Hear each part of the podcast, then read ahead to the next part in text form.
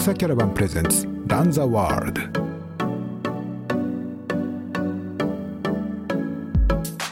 結構トレイルってメンタル的な要素は大きいと思うので、まあ、ちょっとはい、見えなくなるまで頑張ってっていう。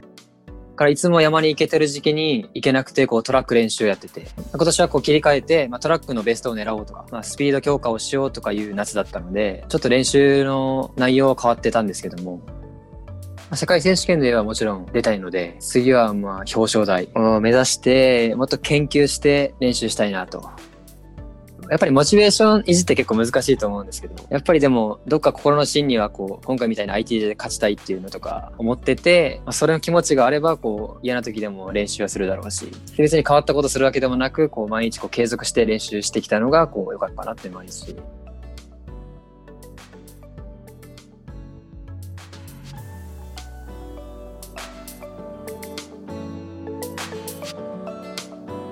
ポッドキャスト番組ランザワールドへようこそ。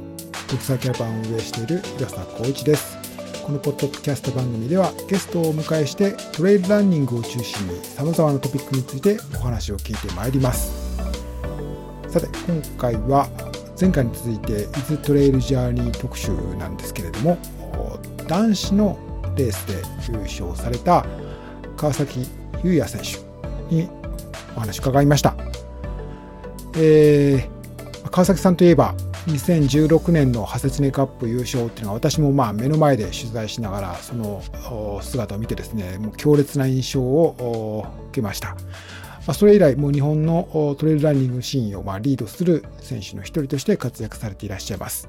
えー、このインタビューではですね、まあ、この世界選手権、ちょうどこのレースの後に、えー、2021年の、えー、マウンテンランニング、トレイルランニング世界選手権が、11月、来年の11月にですね、タイのチャン、チェンマイで行われることが決まりました。で、それに向けた日本代表選考レースという意味、位置づけが、イズトレイルジャーニーにあったんですが、まあ、川崎さんもその日本代表選手に向けてですね、ま、そのチケットを一番早く手にされるんじゃないかと思っています。まあ、その川崎さん、まあ、世界をね、世界選手権これまで3度挑戦されてきた川崎さんが、あこの長崎県の五島列島のね、出身でいらっしゃるんですけど、そのふるさとでどんな、こう、学生時代過ごされていたかとか、あそこからトレイルランニングを始めるようになったきっかけといったことについても伺っています。あと、川崎さんについてはですね、まあ、去年の2019年のえウルトラトレイルマウント富士で初めて100マイルのレースに挑戦されました。まあ、ちょっとこう体調というか足の怪我でですね、直後に控えていた世界選手権もあったので、まあ、自重されたということでリタイアされたんですけれども、まあ、そのレースもですね、非常にまあいい走りを見せてらっしゃって、まあ、これからどんな目標を持ってトレイルランニングに取り組まれるか、そんなことも伺っています。それでは、お聞きください。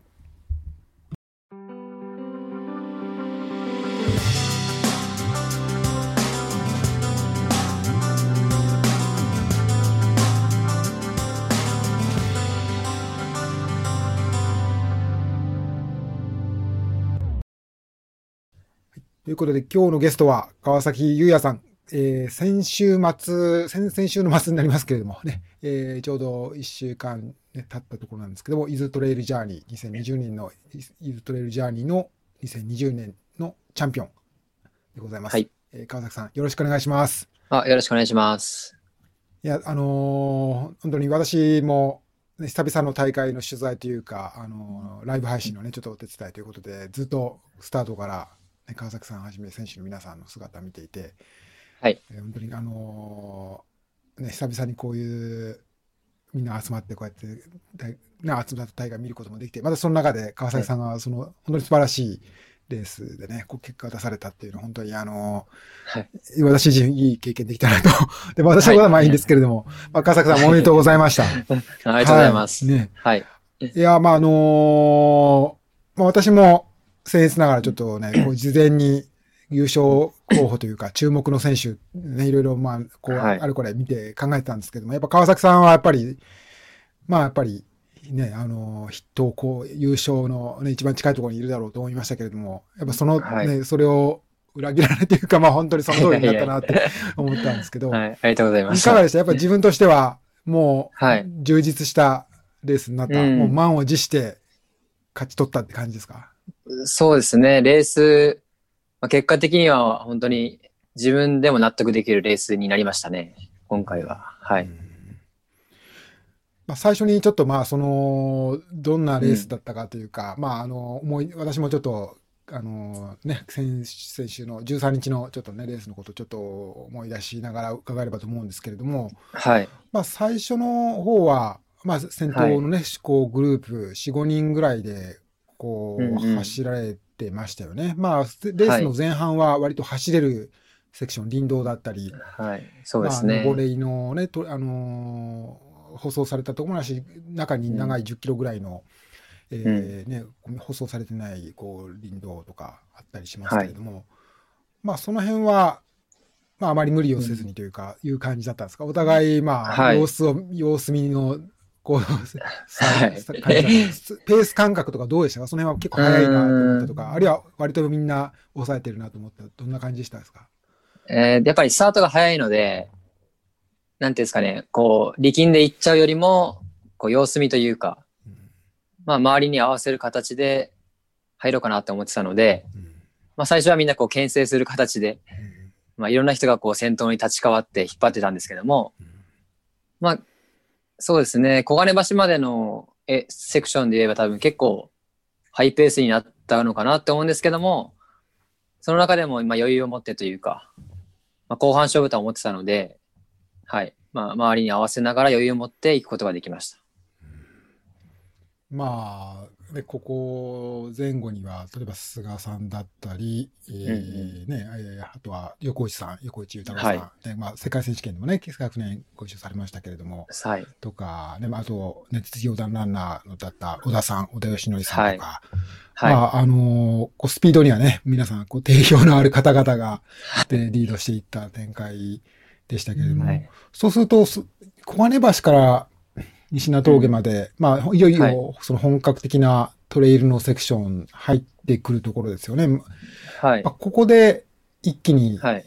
差が開いた。まあ、そうですね後ろについたの菅さんで来たけど、この時点ですでに6分半とか結構開いてたので、はいはいまあ、結果としてはそこから、まあ、あの、後ろにうん2番手に来る選手は西村さんに変わりましたけれども、まあ、リードは、の少しずつひ、まあ、広げて、まあ、割と、こう、キープするような、ここで稼いだリ、うんこう、あの、リードをキープするような感じだ、に見えるんですけど、はいなんか。それは、やっぱりここで一気に西名峠までで、ここが勝負みたいな作戦とか、そんなこともあったんですか？あるいはまあ偶然そうなったって感じですか、まあ、そのメンバーを見てて、うんやっぱり作戦はあったんですよ。うんあの、3年前に、あの、荒木選手、はい。あと近藤選手、はい。あと辻選手、うん。あの、4人でこう、そその時もそれこそ4人で小金橋まで行ったんですけど、うん映像に寄ったのは自分だけで、なるほど。はい、そこでこう3人に話された記憶があったんですね。うん。そこで、まあ、今回結果結果的には菅君だけ寄ったんですけども、まあ、そこ、それを見て、まあ、いやらしいんですけど、ペースアップそこでしまして、まあ、その上りが続くと分かってたので、そこで、まあ後ろから見えなくなるまで離そうという作戦はありましたね。なるほど。はい。結構自分も頑張って、林道もトレイル、結構急登だったんですけど、そこも結構頑張って見えなくなるまで頑張って、その勢いで西名峠まで行く。結果的には6分ぐらい開いてしまったっていう走りになったんですけど。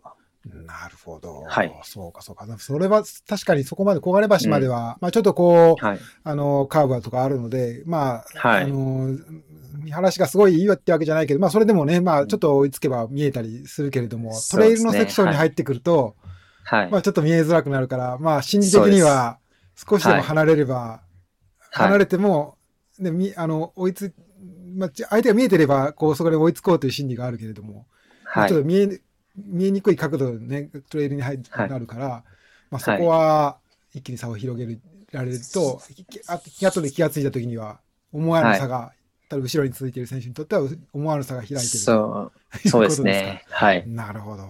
結構トレイルってメンタル的な要素は大きいと思うので、うんまあそうですね。相手が嫌がることをした方が、まあ自分にはプラスになるので、まあちょっとはい、見えなくなるまで頑張ってっていう。そうか、まあ、やっぱり、はいそうね。やっぱそうい。う激しい、やっぱりね、あの、ね、まあまあ、このイズトレリアにいろんな方参加されたけど、やっぱり、こう、感想、ね、私、ね、まあ、感想するというところの目的から、あるいはこういう、今回、まあ、日本政治、あの、に世界選手権の日本代表を決めるようなレベルとまで来ると、はい、やっぱりそういう、ね、あの、本当に、うん、えー、いろんな、こう、心理的な要素も含めたレースがあったということなんですよね。はい、そうですね。逆に言うと、そこから先は、まあ、後ろに西村さんがこう、変わって値が上がってきたけれども、まあ、はい、西野さんも去年優勝されて、同じように、うん、まあ、後半に、こう一気に、まあ、川崎さんは去年出てらっしゃらなかったと思いますけど、はい、まあ、あの、去年の追い上げというか、後半の西名遠いから先のどんどんこう、ね、広あのペースリードしていくっていうのは印象に残ってたので、はい、果たしてこの最後終盤どうなるかなと思ってたんですけど、まあ、川崎さんは、まあね、あの、冠城さんのレポートを見る感じでは割と終始、はい。余裕とかっていうかわかんないけど、割と笑顔で、あの、はい、冠城さん、レポーターされてて、冠城さんともお話しされてたみたいだし、はい。まあ、結構、もういけるなっていう感覚は早くからあった感じですか？いや、いけるなよりも、まあ、差が分からなかったので、とにかくこう、ペースを落とさなければ追いつかれないって思ってたんですよ。なんで、こう、最後まで、しっかりゴールまで走りきれるようなペース配分を自分で考えながらまあ、騙しながらですね。まあ、自分はきつかったんで、そこはまあ、自分の体を騙しながらというか、うまくペースを作って、走ったっていう感じですかね。じゃあ、後ろに、じゃあ、誰が来てるかとか、どれぐらい開いてるかっていう情報はあんまりな、なかないまま。そうですね。トータル的にも2回かな ?2 回ぐらいしか、うん、あの、教えてもらえなくて。うん、1回目が問い駐車場の少し手前のあの応援の方から、7分差 ?8 分差？ぐらい言われて、はい、なその時にも、それを聞いた時には安心したんで、まあちょっと楽しく言ってたんですけど、ラスト6キロ、7キロぐらいのとこで、詰まってるよって言われて で、最後はちょっと5キロぐらいはちょっと頑張ったゴールになったんですけど、はい。まあでも全然誰が来てるかもわかんないし、はい。まあ、その差が本当なのかもわかんないので、まあ、絶対誰か来ると思ったまま行ってましたね。油断せずには行ってましたね。まあ、今回は、多分ね、今年は、こう、ITJ もちょっと少し例年と違う形になって、応援のね、あの、例えば、その西名峠も、例年であれば、ね、サポートの、あの、プライベートの私的なサポートを受けられるスポットだけども、はい、そこも、あの、そういうのができなかったりとかってあったので、なかなかそういう例年だったらね、いろいろ応援の人が、こういろいろ、ね、こう、情報をね、ね教えてくれたりとかあるけれども、なかなかそういう機会もないだったっていうのもね、この、今回の、はい、あの、イズトレージャーニーの特徴だったのかなと思うんですけど。はい、一方で西村さんは当然その前に誰がいるっていうのは、まあもちろん知ってて、なんかあの、あの、うんうん、お話しされたと思いますけど、なかなか、こう進んでも進んでも、前との差が縮んでないっていうと聞いて、なんか、あの、こう、ががっかりっていうか、これは大変だっていうか、はい、なかなか追いつけないっていうふうに思って、うん、あのね、とそのこう後半に追い上げていくという西村さんのそういう2番になった西村さんのそういう戦略も通用しなかったという、はい、まあ川崎さんは強かったということですね。いやいやいや、はい。うんね、そうですね。やっぱ王鵬が強いですよね。うんうんうん、ではありますけど。まあ、そこはペースを落とさなければ追いつかれないっていう自信しかないですよね。はい、で走るしかないので。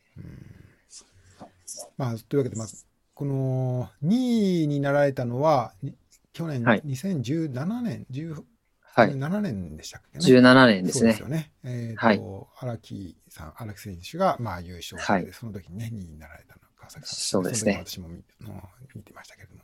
はい。うん、まあ、というわけで、その、まあ、今シーズンね、この12月のね、あの、まあ、12月の、まあ、年の最後のホールドで行われたこの大会、しかもそういう世界選手権の代表に向けた、まあ、こう、大きな、こう、チケットがかかった大会っていうことで、優勝という結果出されたんですけども、まあ、けど今年、はい、まあ、みんながね、あの、このコロナ、新型コロナウイルスの影響でいろいろ走るレースがこう中止されたりとか、あるいはそれぞれの仕事だったりとかで、こう、走、こう予定が変わったりして、えーまあね、こうトレーニングの予定とか いろいろこう影響を受けて、まあ、川崎さんもその例外ではないと思うんですけれども、はいどうでしたか？今年は、はい。まあそういう意味では、まあ、うん。ちょっと私もざっと見た感じでも、その、少なくともトレイルのレースって川崎さんもそんなに出てらっしゃったわけでも、あの、あだたらとかね、優はい勝されてたのはあったけれども、やっぱ例年とはお全然違うシーズンだったと思うんですけれども、はい。この ITJ に向けて順調に積み上げてきた感じですか、はい。あるいはなんか、やっぱりいろいろ苦労があった。そうですね。まあ、結果的にはいい走りができたので、良かったと捉えるしかないんですけども、まあどうですかね。やっぱレースが少なかった分、こう、レース感っていうのがなかったんですよ。うん。うん。だからその辺に関しては不安もあったんですけど、逆にレースが、まあ、少なかった分、こう、大きい疲労がなかったというか、うん疲労を溜め込みすぎることなく、こう、継続してトレーニングできたのが良かったのかなっていうのもありますし、ですね。まあ、9月のアドタラ山でもそこそこ走れたので、うん。まあ、そこからまだもう一段階こうトレーニングを考えてやり直して、伊豆に合わせてきたんで、結果的には良かったかなって思ってますけどね。でもやっぱり、いつも毎年登れてる富士山に、今年は山頂まで一回も行けてないので、あそのなんか夏場の富士山トレーニングがなかった分、まあ、こう仕上がりが遅れたというか、ーうんやっと今になって動いてき、こうトレイル的には動いてきたかなっていうのがあったので、うんはい。まあ、伊豆には向けてはよかったんですけどね。うん結果的には。はい。っていう感じですかね。なるほど。はい。まあ、そうすると、まあ、確かにね、その、まあ、多分、私、まあ、川崎さんは、あの、まあ、えーまあ、滝ヶ原の自衛隊に所属されていて、はい。まあ、あの、まあ、お仕事ももちろんいろいろあるだろうけど、そこ、まあ、一つ、我々の目からは、滝ヶ原自衛隊といえば、この、ね、山を走るということにかけては、すごい人たちの集まりというか、あの、とりわけその、富士登山駅伝でね、はい。あの、もう優勝の、まあ、常連というか、まあ、本当に、あの、このトレイルランニングの世界だったり、あるいはまあその自衛隊の中ではこうす、まあ、知る人ぞ知る、そういう、はい。ね、集団、まあそこの川崎さんもその、こうね、あの駅伝のチームとか陸上のチームのメンバーとして、いろいろトレーニングもされたりするんでしょうし、あとまあ私、はい。なんかあの、どっかいろいろ人に聞いたところでは、やっぱり、富士登山駅伝、ね、が、まあ、まさにその竹原も富士山のふもとにあるわけですけれども、まあその富士はい登山駅伝が、やっぱり一番の大きな目標であるということを伺ったけれども、やっぱ今年ははい。駅伝も中止になりましたよね。はい。そういう意味ではまあ、ね、その練習とかトレーニング、モチベーションだったりとか、まあ、こう、まあ、そもそも練習自体も富士山行けなかったりとか、はい。あの、いうことがあったわけだから、やっぱそこは例年とは全然こう、そそういうこともやっぱり川崎さんの練習にはだいぶ影響したわけですよね、きっと。そうですね。やっぱ影響はありましたね。うんだからいつも山に行けてる時期に行けなくて、こうトラック練習やってて、うん今年はこう切り替えて、まあ、トラックのベストを狙おうとか、なるほど。まあ、スピード強化をしようとかいう夏だったので、はい。ちょっと練習の内容は変わってたんですけども、はい。でもまあ、チームメイトもこう強い選手だらけなんで、まあ、そこはこう雰囲気は、モチベーション下がってなかったというか、そこまで。はい。まあ、次の駅伝に向けてやろうとか、うんっていう感じだったので、まあ練習は、まあ限られた範囲の中ではできてましたね。うんはい。じゃあ、こう、私もちょっと練習風景とか前取材というか、あのね、あの、はい。ちょっと見せていただいたこともあったんですけど、はい。それこそね、あの、5合目、御殿場の5合目から何度も何度も登ったり降りたり されてたりとか、すごい過酷なんですけど、まあ、その、その登りにかけ関してはそこですごい鍛えられるっていうのは本当に目の前で見せていただいて、はい。まあ、その時は川崎さんいらっしゃらなかったけど、まあ、あるんですけれども、はい。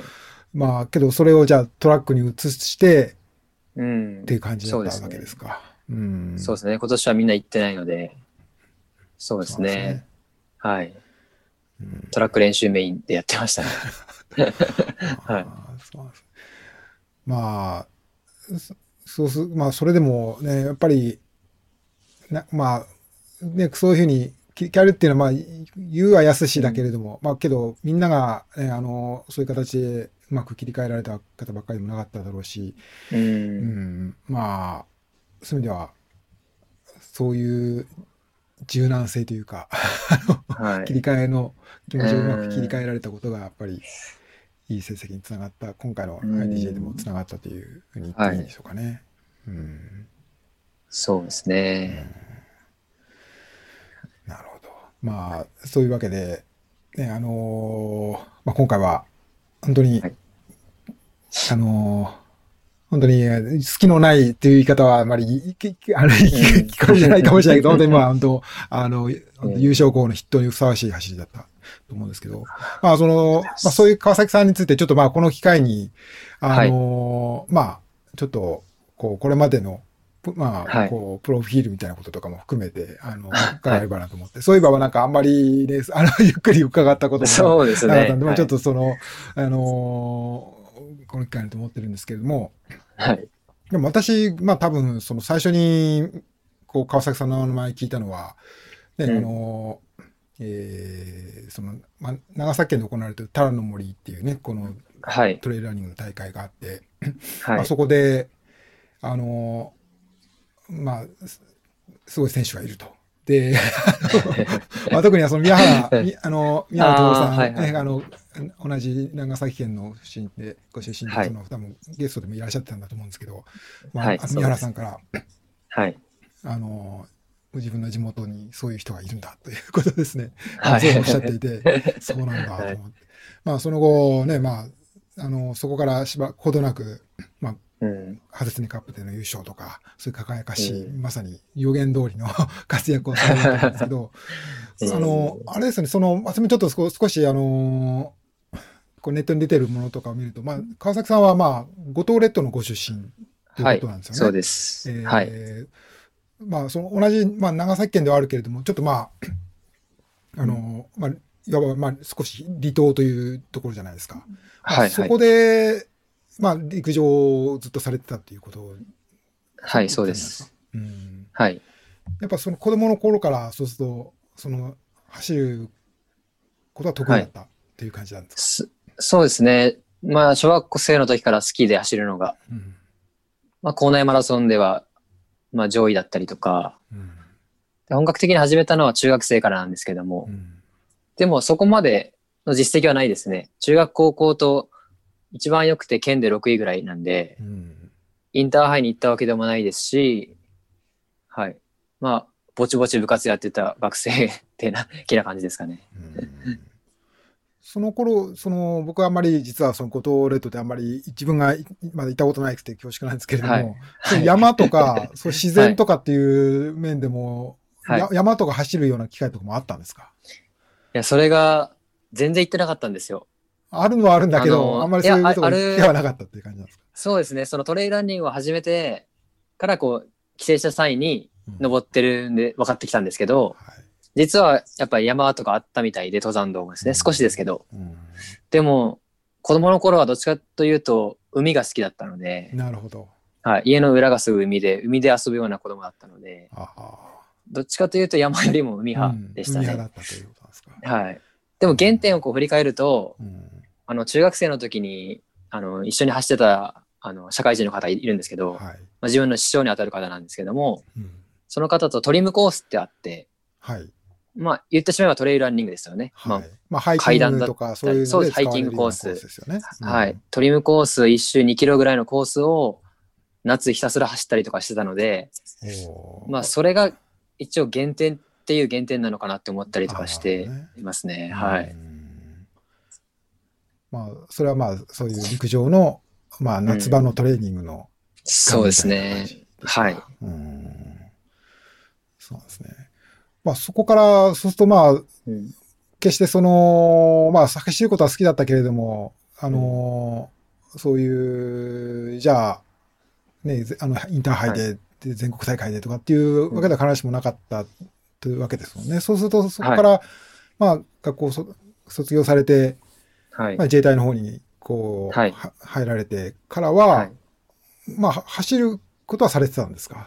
趣味趣味で趣味で走るっていう感じだったんですか、その当時は。そうですね。もともと自衛隊に入った理由も、まあ理由って言ったらおかしいかもしれないですけど、こう、陸上を続けれるっていうのが一つあったので、うん。うんそういう面で、その、先輩がいた大村にをずっと希望しまして、うん。でまあ教育でも希望し続けて、うん。大村に配属されまして、で、そこでもこう、一応陸上部があったりとかして、うん。周りに強い選手もいたので、そうやって一緒に練習をして、こうん。う、記録も伸ばしていったんですよ。うんはい。結構そこからじゃあ、その大村の方に移られてから、どんどん伸びていったっていう感じなんですかね。そうですね。うん記録も伸びていって、うんで、マラソンもしだして、うんで、2015年にトレイルランニングに出会ったっていう形ですね。なるほど。はい。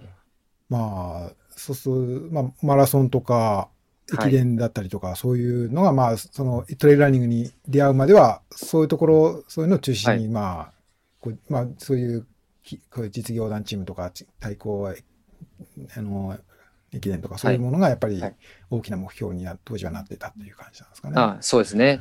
うんはい陸上がメインでやってましたね。なるほど。はい。やっぱり、じゃあ、そこから2015年にトレイルランニングというのに、まあ、こう、出会われてということなんですけど、それはやっぱな、何がきっかけだったんですか？あと、その大村の舞台もですね、はい。登山駅伝には出てまして、あ、富士登山駅伝の方ですね。登山駅伝ですね。はいはいはい、はい。で、自分、トレイルランニングする前までは3回ぐらい行ってたんですけど、うん。その7月だけ、その大村の氷岳っていう山山があるんですよね。はい。そこをこうトレーニングしてたんですよ。うん、うん、うん。その7月で限定ですね。はい。で、その虎ノ森トレイルランニングっていうのが氷岳を通るコースだったので、ああ、そういうつながりがあったんだれなら出てみようという。な はいる。ほど、なるほど。だし、大村に住んでるし、うん。プレ大会だったんですけど、じゃあ出てみようかなと思って、まあ軽い気持ちで出たんですけど、うん。そこで、そこからはま はまっちゃったというか、うんはい。まあいろんな魅力にね、引き込まれたというか。それは、うんやっぱり自分、上りは、上りはすごい自分の、まあ上りなのかうん下りなのか、結構、はい。そ早い、早いというか、まあ平地以上に早いなとかっていう気づきがあったって感じなんですか？はい。チームメイトの中では上りが、やっぱりずっと強くて自分がですね。じゃあ、駅登山駅伝でも、やっぱりはいそういう面では、そうですね。だいぶ5区しかしたことなくて、あ あ、そうだったんですよ。はい。あー5区7区ですね。はい。まあ、5区7区が一番その花形というか、そうですねね宮原さんコースですね宮原さんね、もう走られてる、走られてる。はい。一番こう、ね差タイムに差が出る感ですもんね。はいまあそこ、花形ですもんね。なるほど。そうですね。うんそうそうそう、15年のその大会の時に、うんうん宮原先輩がゲストランナーとして来てくれて、あ、タラの森な？はい。で、自分の 2, 二つ上なんですけど、うん。自分一方的にこう宮原さんのことを知ってただけなんですけど、うん。まあそこで、まあすごい選手が来てくれて、うん。で、宮原さんがその氷だけまで先導してくれたんですよね。ああ。あの、大会本番にも。あ、なるほど、なるほど。はいうん上りだけですね。そこでこうついていけたので、うん。まああっちは緩くでしょうけど、いえいえ はい。まあついていけたっていうのもちょっと自信になりましたし。じゃあ、その時に、まあ、じゃあ、一緒にはは、こう、ならん、はいこう、前後して走る機会があったということなんですかね。そうです、うん初めて一緒に走らせていただいて、ああ、そうなんですね。はい、うんそうですね。そこからトレーニングをしたらどう的な感じだったので、うん。あじゃあやりますっていう。感 感じですよね。そうだったんですね。はいああ、それ、そその話を多分僕も、宮原さんから聞かせてもらったんですね。多分ね、その、話をね。そうですね。その時の話ですよね。はい。あー。あーそうですね。まあ、そこから、あのーね、どんどんいろんな、えっ、と、私のちょっと手元にあるものも見てるんですけれども、はい。えーそうですね、2015年。いや、あそういえば、レッドブルの白竜層とかもね、話題、話題というかね、あの、ね、あの、まさにえ近く、近く、これ近くなんでしたっけね、これ。まあ車で行ける距離だったので。ですもんね。はい、あ、熊本ですあ、熊ね。本か、失礼。熊本か。はい。はい、熊本ですね。はい。それも白竜層もですね、はい。宮宮原先輩に勧められて、ああ、そうだったんですか。これいけいけるんじゃないの？的な感じだったので。う、んあじゃあい行きます。っていう。白竜層って僕もちょっと自分では行ったことないんですけれども、あの、はいすごい長い、これトレイルというよりも石段のね、あの石段です登るっていね。う、はい。こう、そうですレースなんですけども。はいこういうのも結構、はい。割と周りが、周りが苦労してるよりも自分は割とスイスイ行けちゃうっていう感じだったんですよね、きっと。そう、そうですね。楽しかったですねうん。きつかったですけど。はい。うんうん。そうですね。はい。まあ多分、すこう、それで、まあそういう感じで多分我々なんか関東方面のっていうか、そういう言い方も変だけど、うん。あの、はい私もこう、こっち、あの、自分も神奈川にいて、はい。あの、川崎さんの名前をこう、ちらほら聞く、九州にすごい人がいるぞっていうことを聞くようになってから、その翌年、2016年ぐらいはまさに比叡山の、ねはいあの私自身も、まあ、し自分も取材した時が、まあ、その比叡山インターナショナルトレイルランの3位とかですよね。はい。その時は確か、大瀬、大杉、大瀬さんねそうですね。はいう。ん、その次の3位だったですもんね。うんはいあとは北丹沢か。北丹沢の優勝っていうのもあって。あそうですはい。うんそうですよね。で、まあ、そして、ハセツネカップと、うんはいい、うこともありましたもんね。そうですね。このあたりはもう、じゃあ、はい。こうどんどんどんどん、こう、挑戦していこうというような、はいもうトレイル、結構いけるかもしれないっていうような、こう、どんどんどんやっていこうっていう、そういう勢い、こう、あった時期っていう感じ。あ今もそうでしょうけど、はい。はい。うんいや、そうですね。調子乗ってましたよね。いやいや、なことないですけどやっぱその面白さに目覚めたというか、うん。いろんな人との会出会いもあったりとか、っていうことなんですかね。そうですね。まあ、いい意味で勘違ってたというか、まあ、まあ九州で勝ったら、じゃあ関西行ってみよう。うん。で、まあ、3位には入ることができて、じゃあ北谷行ってみよう、関東行ってみよう。うん。っていう、じゃあ派切ね出てみようっていう、もう本当勢いだけでうん。行った2016年だったんですけど、うん。まあでも結構チャレンジできたので、いい年だったなって思いますうし、ん。ね、まあ、派切ねも、ビギナーズラックですけど、いい走りできたんで、いやいや、もうあのね、はい。あの、本当に鮮烈な、あの、イメージ、もう記憶に残ってます。もう素晴らしかったです。うんはいあと、ちょっとなんか手元に見てるものによれば、この年の12月の福岡国際マラソンで、はい。えーマラソンの自己ベストも更新さあれてるっていう、あ、あ、その年ですかね。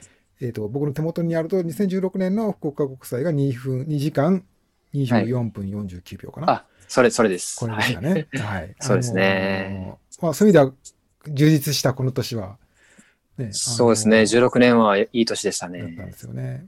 はい。うんこの頃って、た、確か私も初めて、ハセツネの時とか、あと、ヒエダの時とかにお話しした記憶があるんですけど、その時は確か、はいえーお仕事は、こう、対馬の方にいらっしゃったんでしたっけ？ね。で、まあ、そういう意味では、まあ、はい。ご出身のところとはまたちょっと違うけれども、また、こう、離島の環境で、こはい。う、お仕事されたり、まあ、多分、トレーニング、練習とかも、日々の、はい。こう、練習とかもされてたんですよね。はい。うんこの頃っていうのは、割と、じゃあ、練習は、まあ、こう、島はいでいろいろ工夫してされて、そしてまた週末は、週末とかレースの時になると、こう、まあ結構、ちょっと、ど、あの、どれぐらい時間かかるかとかわかんないですけど、やっぱりまあ、その、はい対馬から、こう、はい東京とか、あるいは京都とか行くのも、それなりにこう、結構大変だとは思いますけれども、まあそこをいろいろやりくりして、はい。もうひそうですね。いろいろ足を運ぶ日々だったっていうことなんですよね。はい。まあ、練習に関して言えば、あの、対馬にも陸上部がありまして、うん。そこにも結構強いメンバーがいたので練習して、うん。あと山もこう使って週末はトレーニングしてたんですけど、うんあと職場の方も理解していただいたのではい。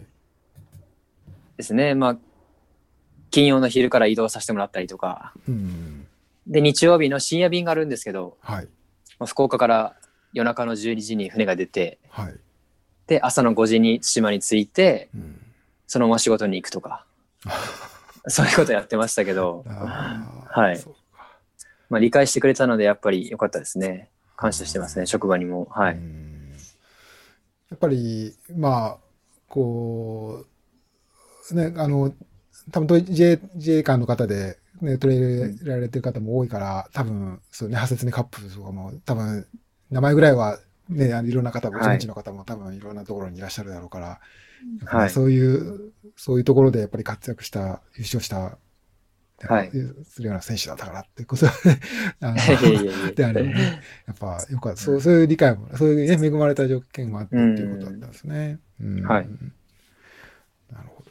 まあ、それが、えっ、と、そうですね。その、その時の優勝が、こう、翌年の世界選手権につながったはい。んでしたよね、確か。そうです。はいえーそ。れが、あの、まあ、選考レースというか、当時の、になっていたんですよね。で2017年の、はい。えーイタリアでのですよね、はいえーはい世界選手権にこう出場されたというはいことだったんですよね。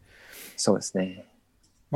この時も私、あのこう現地で、あのご一緒させていただいてお話とかも聞きました私レースの様子もちょっとねあの、はい見せてみることできましたけれども、はいいわばこれがそうそうトレイルの世界まあ、要はせ海外レース、しかも世界選手権、ね、こう、すごい大きな舞台ですけども、海外のそういう日本を出て、飛び出して、はい。こう、世界に挑戦するっていうのは、これがは初めての機会っていうことになるんでしょう。か？はい。もちろん初めてですね。はい。でそういう意味では、どんどんとん、てんてん拍子、トントン拍子にこうね、あの話がす、はい素晴らしい。どうでした？世界選手権初めて挑戦された時のことを思い出すと。えーそうですね。なんか、やっぱりすごいレベルが高いなって、まあ、正直に感じましたしう、んなんて言うんですかね。まあでも楽しかったはやっぱ楽しかったですよね。うんうんうん、速い選手が多くて楽しかったんですけど、やっぱ悔しか悔しさもあったのかなっていう。うんはい。やっぱり、こう、や、まあ、こう、当時、この時のイタリアの、ね、あの、トレイルセークリッドフォレストというボローニャの近くにある、ね、トはいレイルのコースだったんですけれども、はい。んこう、やっぱり日本の今まで走ってきた山、富士山とか、そういう環境と比べて何かちうん違うなとか、なんか、あるいはさそこはそんなに変わらないっていう印象でした？どんな風にこの初めて踏んだ海外のトレイル思われたっていう。そんなにこうあれですよね。山的には変わあまり変わりはないですよね。うんやっぱりその初めての世界だったので、こう時差ボケと言いますか。まあ自分の体調面だったりとか、うんあと水でこうお腹下したりとか、うんまあそういう初めての世界選手権なりのこう経験はしましたけど、はい。まあでもレース的には日本でもあるようなコースだったので、うんまあ、走れるコースと聞いてて、走れないコースだったっていうイメージでした。確か、なんか話しながら思い出しましたけど、なんか後半の方がね、結構、ね。地図上で見ると、いや、私も、あの、自分でなんか、解説、解説じゃないけど、地図を読み解いてなんか分かった気になった、それを多分皆さんご覧になっ、あの、ご覧になったのが悪かったのかもしれないけど、結構実は、はい。後半の方がテクニカルじゃないけど、なんか結構小さなアップダウンとかあって、うん。思った以上にこう体力を要するというか、そんなに簡単に走り抜けられないようなセクションが結構あって、結構そこが意外だったっていうお話を、はいあの近藤さんとかこの時いましたよね。なんか、あそうです。近藤さんが日本人トップで話した。記憶がはありますね。うんい、そうですね。前半ハイペースで走らされて、後半は登れなくなるようなうんコースレイアウトで、はい。まあそういう意味では、やられましたね。えーそういう意味では、まあ、そういう、なんていうんですか、まあ、特にヨーロッパでね、こういうイタリアとかであると、まあ、フランスのチームだったり、スペインのチームとかだったら、やっぱりちょっと遠征して、こう、はい。まあ、コースは完全には分かってないとしても、はいはい。いろんなとこ走ってね、あの事前にいはい。ろいろ、ねあのそういう下見して、ここはこういうコースでとかね、あのお互いに共有してとかってことできるけど、やっぱ日本、当時ね、日本からそこなにあのそそこまで細かい、ね、ち情報を得られるような事前のリサーチとか、こう思想とかはい。やっぱりちょっと難しかったんで、まあ、そういうとそれはころね、感じましたよね。そういう差もありますよね、きっとね。あります。ありあると思います。うんそれはもう3年行ってずっと思ってるんですけど、やっぱり思想した人ってやっぱ有利ですよね。いや、まあ、それはとそうですね思いまして、はい。まあ、そのね、特にフランス、うん僕もちょっとフランスのチームとね、いろいろなんか横で当日とか話させてもらったりもしましたけど、はい彼らかなり研究してますよね。ああ、うんですよね。じ選手も事前に行ったりもするし、あるいはそういうサポートする人たちが、あもっと細かく、うん。あのね、行動な、ここでこうなってるとか、ね、そうはい。いうことをね、細かく事前に選手にね、こう、うん。チャートはね、してますよね。はい。うん。そうですね。まあ、ただそういう中でも、川崎さんはね、あの、こう、この時はちょうど毎年2017、18、19と、ね、あの世界選手権が毎年こう開催されて、で、このいずれも日本代表チームに川崎さん入るはい。のメンバーの一人として行かれて、まあ、こう、改めてこう、あの、順位見てたんですけども、やっぱり、はいちょっとずつ、その、順位ということで言うと上がってるじゃないですか。えっと、最初の時が、イタリアの時は30位で、はい。で、2年、2, 二回目の2018年のペニャゴロサの時が20、でイタリア、あの、スペインのね、えー、の時ははい27位で、うん。で、去年のポルトガルのアブトレスの時が23位と。はいその。時が、だ日本のチームでは男子トップでしたよね。23位のあ、そうですね。ポルトガガルは、だけは、はい。うん。やっぱりそういう、いろいろまあ不利な条件はあるけれども、うん。まあちょっとずつ、こう、なんと、こ克服しつつあるっていう方がいるんだけど、まあやっぱりベス、そういういろいろ、まあ、難しい条件の中で、うん。こうどうしたらいいかってことを考えはい。た結果が出てきてるっていうことになるんですかね。そうですね。結果的に見たら上がってきてるので、でもやっぱり、毎年こう感じますよね。やっぱレベル高いなって感じますし、うん。でもそれを感じて1年間やってきての結果なので、うん。はい。まあ、後悔はしてないですけど、うん。やっぱりまだまだこう力不足だなって毎年思ってますね。まあ、あの、次回の世界選手権、2021年に予定されているマウンテンランニング、トレイルランニング世界選手権は、まあ、まだちょっと具体的に日とか場所とかアナウンスはまだされてないんですけれども、はい。まあ多分川崎さんがね、今回のイツトレイルジャーニーでの優勝というのが、多分一つ、その選考レースの一つで優,、ね、優勝されたということなので、まあおそらくはこれが、ね代表チームの、まあ、こう、チケットに一番もう手が届いたと言っていいと思うんですけれども、やっぱり次の目標っていうと、どんな風に考えてらっしゃいますかね？まあ世界選手権ではもちろん出たいので、うん。次はまあ表彰台うん。を目指して、もっと研究して練習したいなと。うん。はい。まあそのコースが全然出ないのわかんないんですけど、はい。そのコースとかですね。うん。まあ思想の時間とかはまあ限られてくると思うんですけど、まあそれなりにこう、前もって研究して、うん。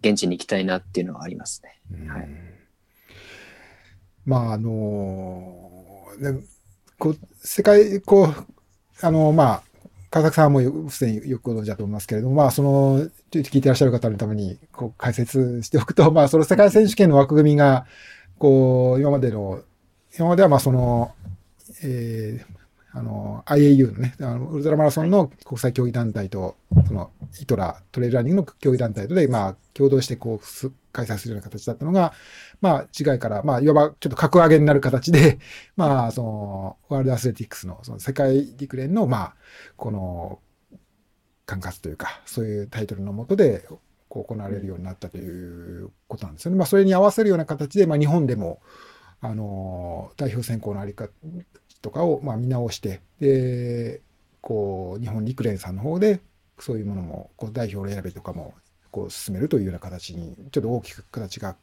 変わったということもありますし、まあ、願わくば、まあ、事前にその思想合宿まではできるかどうかは ちょっと私もわかりませんけど、まあ、あのね、これ、これまで以上にそういうサポートだったりとか、いろんな情報収集とか、あーこうね、高選手が活躍できるようなうん条件作りとかもね、まあ、わかりません。私もちょっとね、ある希望が立ってるに過ぎないかもしれませんけど、あの、そういうのはね、どんどん進んでいったらいいなと、私自身も、そうそうそういうことで、まあ、川崎さんをはじめ、そういう日本のアスリートが、ね、こう、世界で活躍できるような、こう、条件がね、こうもっと整っていったらいいなと思いますけどね。はい。うん。まあ、あの、あとまあ、そうですね、その、あと川崎さんに関することでいろいろ、おこう、振り返っていて、あの、はい。去年の春に、あの、うん。ウルトラトレマウント富士にね、はい。あの、出られたじゃないですか。まあ、あの、雪でね、ちょっと、あの、レースは中止、あの中止というか、まあ、その、全部、皆全員がフィニッシュしないところで、あの、中止になりましたけれども、はい。まあ、この時確か初めての100マイルに挑戦されて、はい。で、えっ、と、えー山中湖、もう一つ先でしたっけ？おし、おしのですね。押野か。押野のところで、えっ、と、こう、リタイアというか、あのーはい感じだったんですかね。まあ、この時も結構いい、初めての100マイルの挑戦に ですけども、かなりいい感じで走られていたので、すごい惜しかったなと、あの、こううんあの、こう、まあ横でこう見ていて思ったんですけど、こういう、やっぱ100マイルとか、はい。特にまあ富士山のね、こう UTMF なんか、まあ、いわば今のね、こう、まあ、富士山に縁のある川崎さんにとっては、やっぱり、また挑戦してみたいレースではあるんですかね。はい。もうエントリーしてます。あ、エントリーしてる。はい。はい。もちろん。どうですか？こういうはい。100マイルみたいな長いレースとか、はい。こういうのも、もっと挑戦されるようなことも考えていらっしゃいますか？はい。そうですね。ロングトレイルにこう移行していきたいなと思ってたので、うん。はい。それなりのこう考えて練習をしてますし、うんで、1回目の UTMF は、あの、世界選手権の1ヶ月半前だったんですよね。ああ、そうかそうか。いちょうどねその時の去年は6月の初めにね、世界選手権ありましたから。そうですね。うんだから、あ、の、足がちょっと痛くなってきたので、潔くやめたというか、なるほど。まあそこも。世界選手権のことを考えて、はい、きっぱりやめたんですけど、まあ、世界選手権なかったら、まあ、痛みを我慢してでも行ったのかなっていうのもありますし、うんうん。まあ、あの雪だったらどうなったかわかんないんですけど、ええああまあね、そこの、そういうね、うん。あの、前後の、まあね、あの、はい。考えた上での、ね、ことだった。そうですね。でも全然、あの時はまだ体は元気だったので、確かに自分でも、ね、小原さんが近かったので、あうん。もうちょっとこう、ね、一緒に走ら出してもらいたかったなっていうか、うん。のありましたね。ちょっと、あの、手元で、まあ、パッと出てこないんですけど、その、押野のところあたりでな何位ぐらいでしたっけ？まあ、トップえっ10に入ってた、と、その前の勝山で、はい。小原さんの次だったんで5位とかですか、ね。ああ、そうかそうか、そうでしたもんね。はい。そうだそうだそうだ。はい。うんですね。じゃあ当然そうすると、まあ来年、今のところ来年のね、春4月にまたこあの UTMF ウルトラトレイルマウントが予定されてますから、はいじ。ゃあここではいいですになりますと。やっぱ優勝を目指すぐらいの勢いですよね。そうですね。出るからには、はい、優勝を置いときます。心の片隅に。いやいや、けど、はいあの、やっぱこれ伊豆の走りを見て、多分、うんこう、私もそうですけど、えー多分周りの人たち、あとまあ、このね、あの、今度の UTMF も、ちょっとね、あの ITJ と同じで、海外からの選手が参加がちょっとできない条件下で開催されるということなので、まあはい。逆に言うと、こう、日本の選手はこれを目標にされている方多いと思うので、多分、これ、なんていうんですか、これラライバルの皆さんも、川崎さんに要こう 要注意というか、うまく。いやー、100マイルは全然違うと思うので、あいやー、自分なんてまだまだ、はい。ー100マイルは。うんそうですね。うんえーそれ以外、あと、まあ、その、こう、えっと、今年、えっと、今、滝ヶ原に移られてから何年目になるんでしたっけ、今、2年経ったので3年目ですあね。ちょうど3年目のシーズンということではい。えーどうですか、まあ、そういう意味では、この、うんまあ、ずいぶん落ち着いたかもしれませんけど、まあ、その、今までずっと九州ね、あのーとか、あその、ね、こう、割と近いところで生まれ育ったりって仕事もされてきて、はい。まあ、単純に、こう、なんか暑さ寒さも違うだろうしとか、はい。あの、そう、まあ、だいぶ違う環境ではあるけれども、けど、まあ、一方で山を走るということにかけては、関しては、まあ、非常に恵まれた環境でもあるんだろうし、どうですか、すね。今、こう、3年目に入って、この、えー故郷を離れての、こはい。の、滝ヶ原というか、御殿場の、はい。こう、生活というか、仕事とか、はい。割と、結構いい感じですか？そうですね。まあやっぱりでも地元になかなか帰れないっていう寂しさはありますけど、まあ、こういうご時世なので、うん。ですね、そういう面ではちょっと寂しいですけど、こうトレーニングっていうとやっぱり山は近いし、うん。でチームメイトもやっぱり強い選手が多いしうん。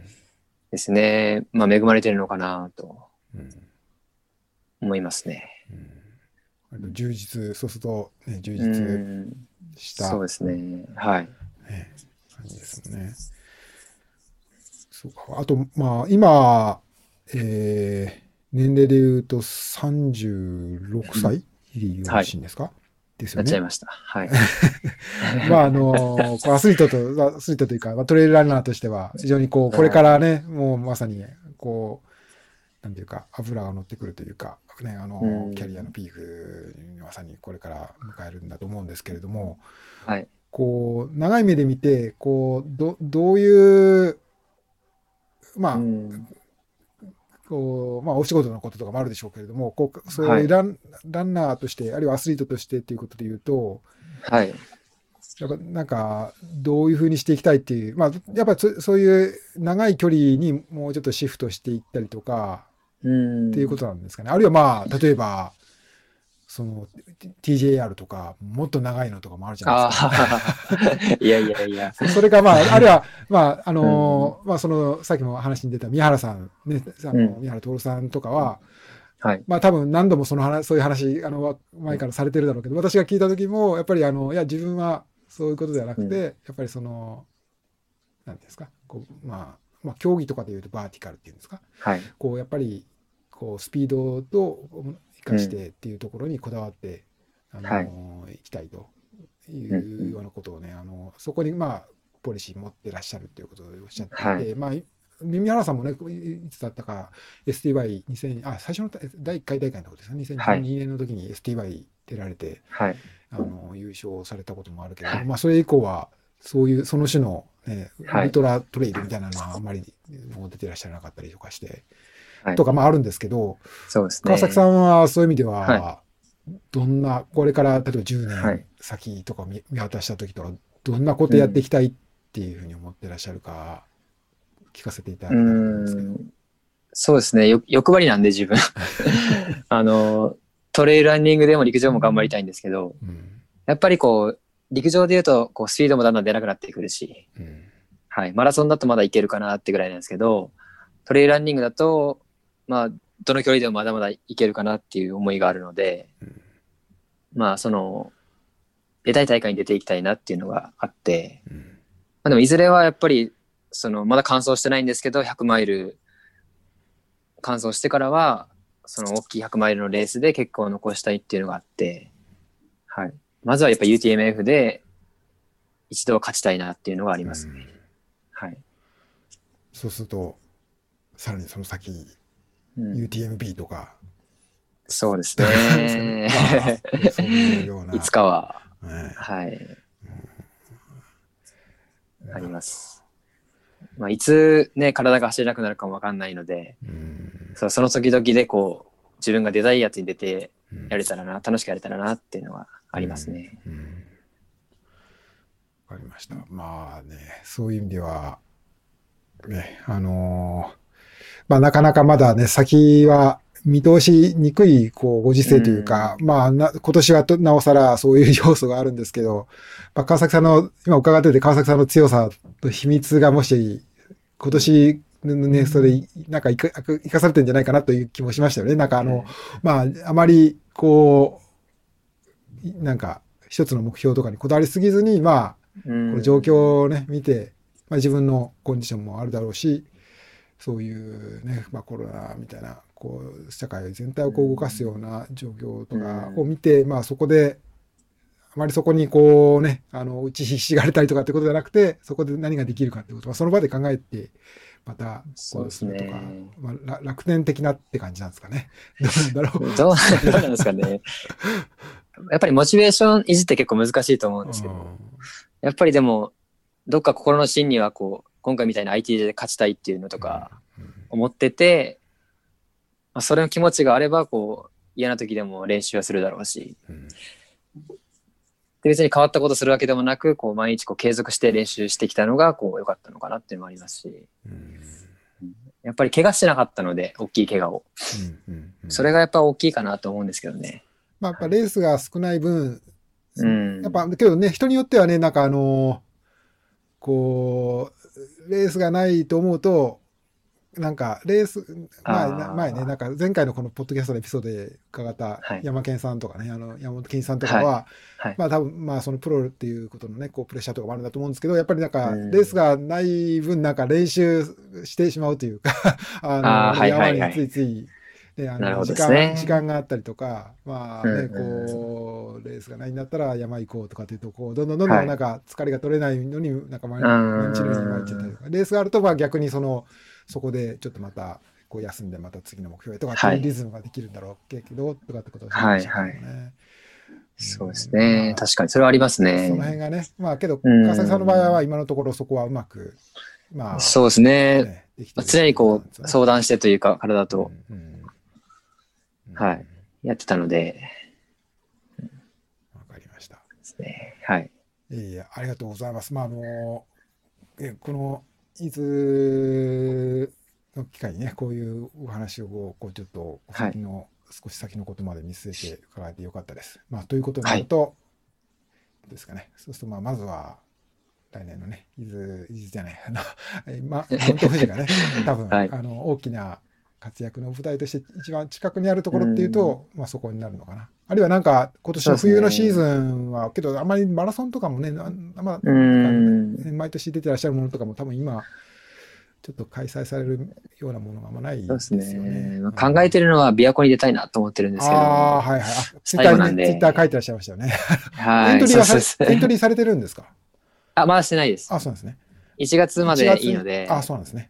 でチームメイトも何人か行くので、おはいあ一。緒に。ちょっと琵琶湖に出たいなっていうのもありますうし、ん3月1本トレイルレースに出たいなっていうのもあって、うんうんうんまあ、どこかは言えないんですけど、ああ、そうなんですか。そういうのとかえそれ、は考えてるんですけど、そうなんですね。なるほど、なるほど。はい。なるほど。まあいろいろ。ろと。うんでもやっぱ UTMF に向けた練習っていううん考え方ですかね。うんうんうん。やっぱ一番は。はい。わかりました。まあ、じゃあ来年に向けて、うんもうね、ちょっとこれから仕込みというか、トレーニング、はい準備の時期が始まるということなんですかね。はい。ありがとうございます。年末年始はすどんな風に過ごされる予定とかあるんですか、ああ、もう帰省をやめまして、ええ妻とこっちでゆっくり過ごそうかなと。あ、そうですか。はい初めて帰省、正月帰省しないんですけど、うんはい。そうは箱根も近いんで、箱根駅伝見に行きたいんですけどね。でも、テテレビで。なかなかゆっくりね、言いますまあそうですね。まあ その方が、はいまあそうか、そうの方がね、見られるかもしれないですね。うん私のこの藤沢の近くもね、あの箱根駅伝のコースになってて、ね。毎年あの、こう、あの、はいこう見見に行くんですけど、あんま今年はあ、そうなんですか？でも、まあまあ、あの、見に行くって、ただ、あの、はい。あの、国道を走っていくのを選手をただ見るっていう、それだけなんですけど。は いやいやいや、い羨ましいです。いえいえいえ。あのはいはい。そうですか。まあ、じゃあ、ちょっと、これ例年とはちょっと違いますけれども、まあ、あの、うんこういう、ね、あの、落ち着いて、はい来年に向けた、そうですねく。という、こう年末年始ということですね。はい。はい。すみません。あの、お時間いただきました。ありがとうございましたあ。こちらこそありがとうございましたえーじゃない、あの、う昨先々週の伊豆トレイルジャーニーで優勝された川崎優也選手でした。ありがとうございました。はいありがとうございました。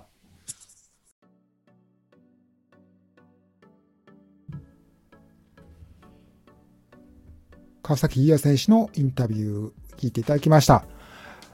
いかがだったでしょうか？まあ、伊豆トレイルジャーニー、まあ非常に、こう、現在のね、昨年も活躍された、今年も活躍された、あまあ、トップ選手の皆さんが集まって、えー非常に注目のレースとなったわけなんですけれども、まあ、そうした中でも川崎さんのこう仕上がり具合っていうんですかね、こう安定したこう走りっぷりっていうのはですね、ちょっとあの一段こうずば抜けてたと思いますね。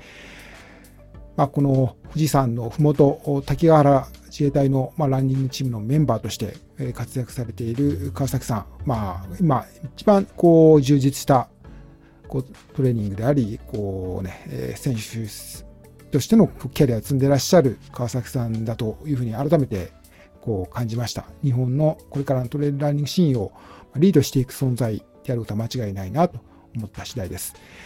えー最初にもお話ししましたけれども、まあ、来年の、えトレイルランニング、マウンテンランニングの世界選手権がですね、えータイのチェンマイで開催されることも決まりましたし、川崎さんとしてはまた新しい具体的になった目標に向けて努力されるんでしょうし、またそこで、えートップ10に入賞するという夢もね、こう果たしていただけたらいいなと、私もこう祈っております。